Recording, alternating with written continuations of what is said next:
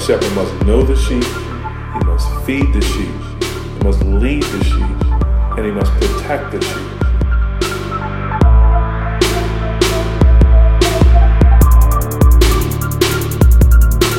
Hello again, you're on the front porch and you're on the Pastor and People podcast. I'm sitting here with my man Thabiti Anyabwile. What's good, T? Hey, what's good, Isaac? Good to be with you, man. Good to be back. Good to be back. Um, I'm excited for this third episode of the podcast. We got two down here.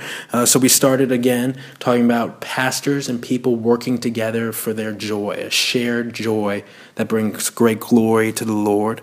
And then we started a series uh, this month called You Need More Than a Church, You Need a Shepherd.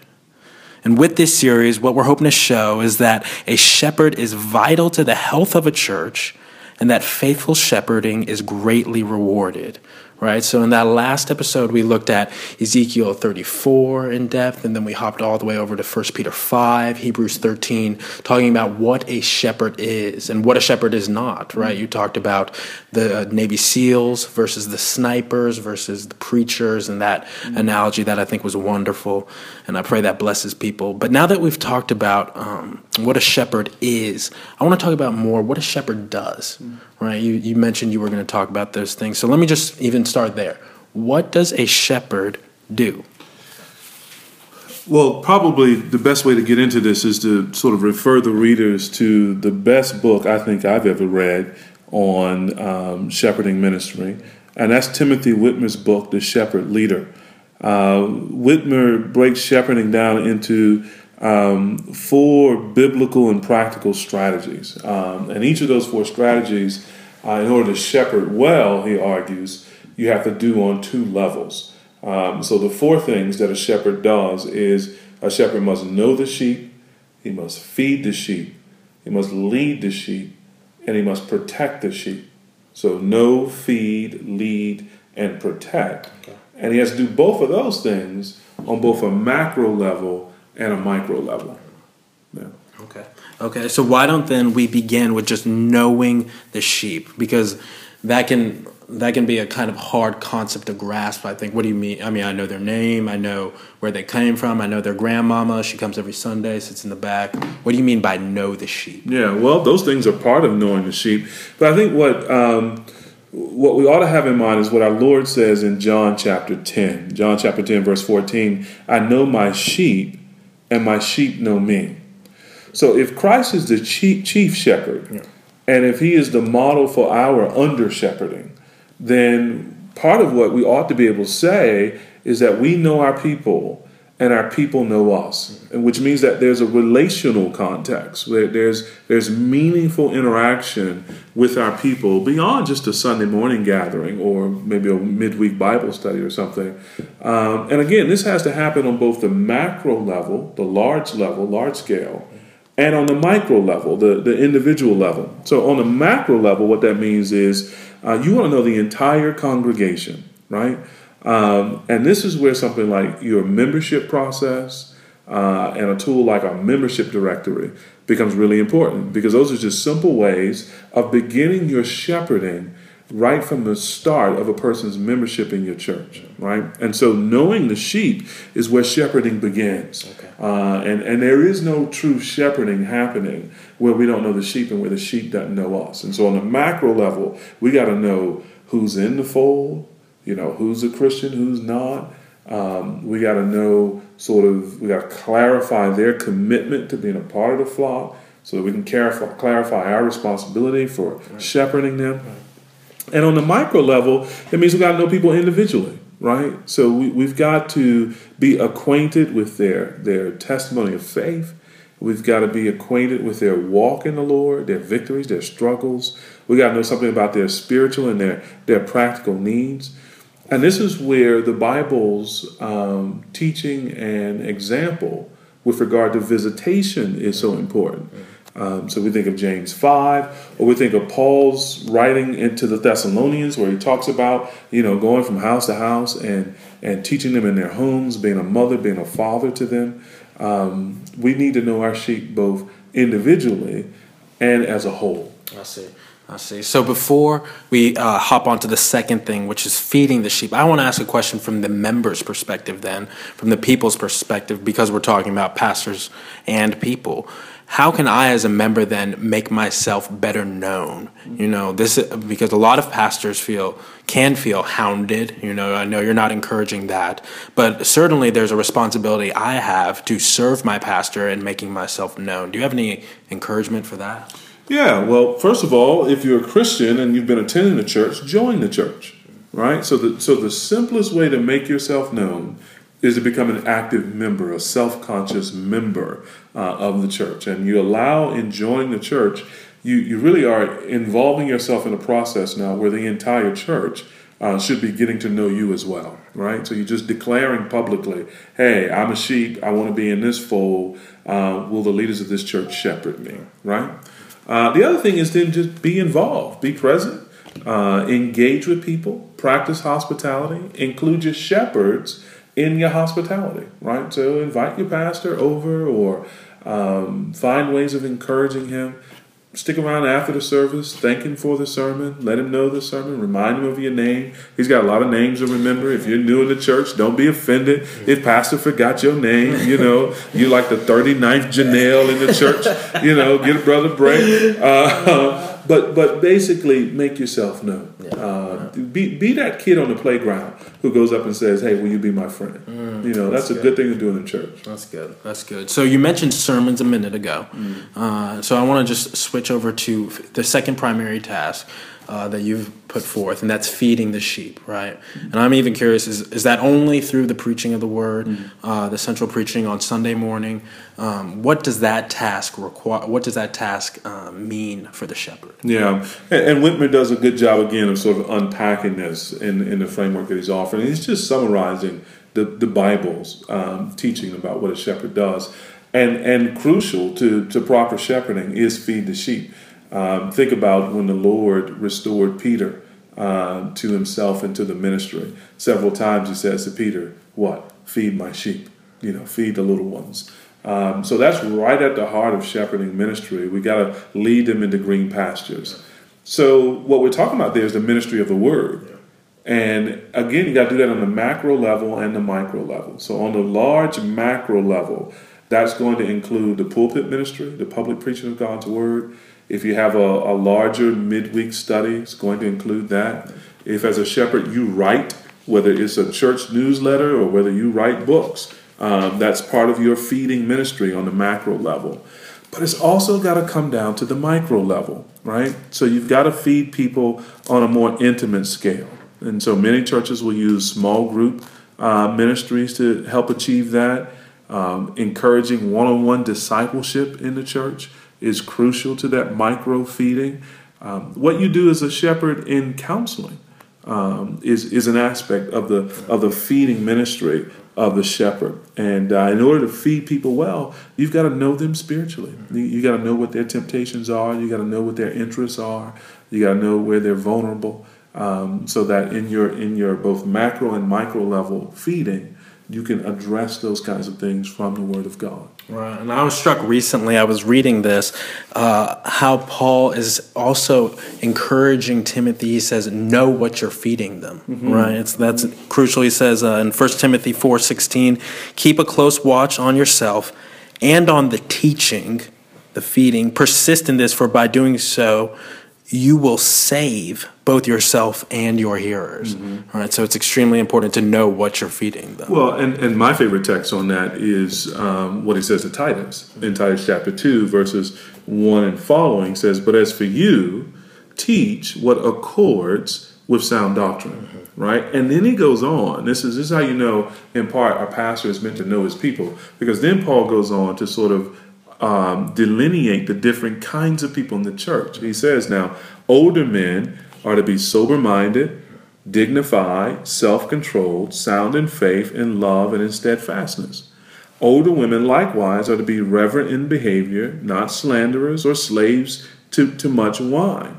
Now, how is Paul going, or Titus, excuse me, going to know whether or not the older men are sober minded and self controlled if he doesn't know them? Right. And then how's he going to do a similar thing with the, the older women, right? And then it, then it sort of it, it, it kind of uh, cascades from there because the older women are to teach the younger women how to do this, that, and the other. And, and, and Titus is to teach the young men uh, to be self controlled and so on. Um, and, and a significant part of the shepherd's teaching and leading functions, which we're talking about next, is example setting, right? Um, and and that's that's another way in which you get the micro element of this um, really ramped up is is uh, by living as an example in some measure the kinds of things you teach in all these other settings. Okay. Okay. So let's move on then to that next charge for the shepherd. We've talked about knowing the sheep, feeding the sheep, and now what does it mean then to lead the sheep? And you've talked about this macro and micro example. What does that look like in terms of leadership for the flock? Well, here's an area where um, diligence is required, right? So when Paul is talking about spiritual gifts in Romans 12, I believe it is, and he says, Those who have the gift of leadership, let them do it with diligence, mm, right? That's good. Um, and, and here's a place, too, where I think as shepherds, we can give disproportionate attention to something like preaching and not enough attention to something like leading. Um, and Witmer helps us here, talks broadly again about the macro and the micro level. And at the macro level, uh, leadership is going to involve things like vision setting, um, clarifying the mission of the church and the purpose of the church. Might even include things like setting of policies. You know, if you had a staff and things of that sort, that's part of what you do in terms of leadership. It's going to include the, the public worship of the church. It's going to include how you approach educating the people, discipling the people, um, how you model and encourage fellowship in the body of Christ or evangelism uh, out in the community. Um, it, leadership is going to involve how it is you systematically groom people to become leaders at that macro level. And on the micro level, similar kinds of things. Uh, and again, this is where example setting uh, is is so crucial. Witmer has a line in his book where he says, "Failure here, failure to exa- set the example, sabotages the rest." Mm. So everything else that's going on in Shepherd's life uh, and ministry may look great from the outside, but if in fact his example is is contrary to all of that, or his example impeaches him in some way, then it sabotages you know the rest of his ministry. And uh, Witmer suggests three areas to to set an example for your people. Set an example in your relationship with Christ. That you keep a close walk with Christ. You talked about 1 Timothy 4 a moment ago. Mm-hmm. You watch your life and doctrine. Mm-hmm. Um, set an example in your relationship with your family. And of course, that's one of the qualifications for being a shepherd that you lead your own household well. So that should be exemplary. And set an example uh, with regard to your own ministry in the church. That, that the shepherd leader should be actually modeling what it looks like to, to serve others and to lay down your life and to involve yourself uh, in the ministries of the church. And so, on the, on the macro and micro level, uh, we want to lead the people toward the, the vision and purposes of the church as established in the Word of God. Wow, that's good, T. I'm going to go ahead and just read 1 Timothy 4 11 for us. He, Paul says to Timothy, he says, Command and teach these things. Let no one despise you for your youth, but set the believers an example in speech, in conduct, in love, in faith in purity. And that's mm-hmm. exactly what you're talking about. Amen. So you're living in First Timothy, I'm living in Titus. So same kind of thing in, the pastoral epistles. So Titus 2, 7 and 8. Show yourself in all respects to be a model of good works. And in your teaching, show integrity, dignity, and sound speech that cannot be condemned, so that an opponent may be put to shame, having nothing evil to say about us. You know, when he keeps saying, show yourself, show yourself, He's saying model. That this should be visible, um, and this gets back to knowing your sheep and your sheep knowing you. Um, the pastor's life should be so accessible that he's showing himself, that the people can see him, and the people can discern. Uh, here's a man who's full of dignity, integrity. His speech can't be condemned, um, and and his example should be should have such integrity that opponents are put to shame. That's good. Right. That's um, good. Yeah. That's good. So we've talked about then the, the first three charges for the shepherd knowing the sheep, feeding the sheep, leading the sheep. why don't we switch then to this fourth and final charge as far as Witmer's concerned?